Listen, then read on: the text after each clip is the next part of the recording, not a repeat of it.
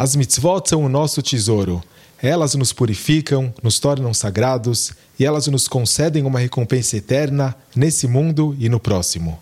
Urashi traz em Masechet Sanedrin a história de um homem que cumpriu uma mitzvah muito difícil e logo em seguida sua face recebeu um brilho especial.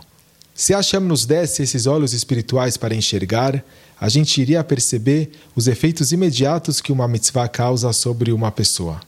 O Rav Efraim Waxman conta uma história que aconteceu com o rabino David Schechter há 75 anos atrás. Esse rabino David encontrou um Yodi que estava chorando no cótel como um bebê. Ele perguntou qual era o problema. E esse homem contou que ele se casaria na próxima semana e que ele não tinha dinheiro para pagar os custos. O rabino falou: Não se preocupe, eu vou lhe ajudar. E ele pagou tudo que ele precisava para o casamento.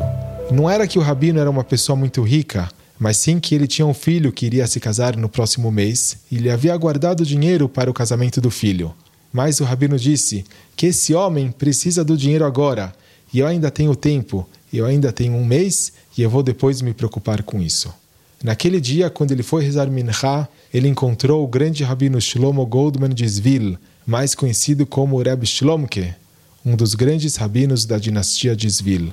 Rabino de Zvil viu esse rabino Davi chegando, ele foi correndo e ele falou para ele: Por favor, me diga qual é a mitzvah extraordinária que você acabou de fazer.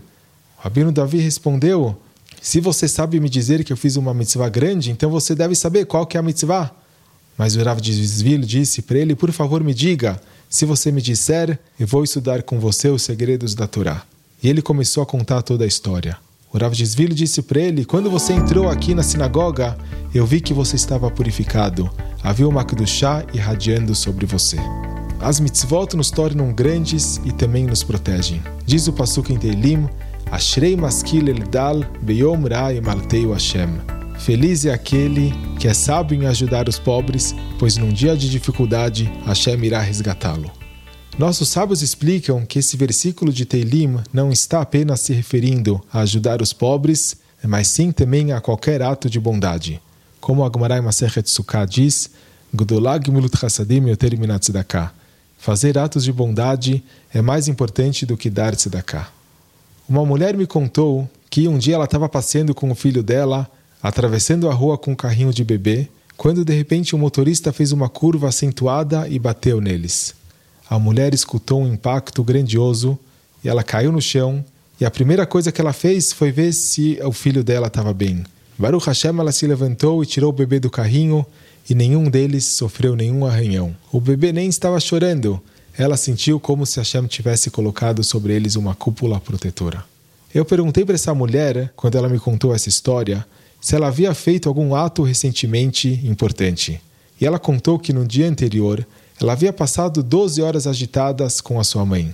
Ela levou a mãe dela para o centro para fazer um procedimento às sete da manhã e ficou várias horas com a mãe até que a mãe conseguisse resolver tudo.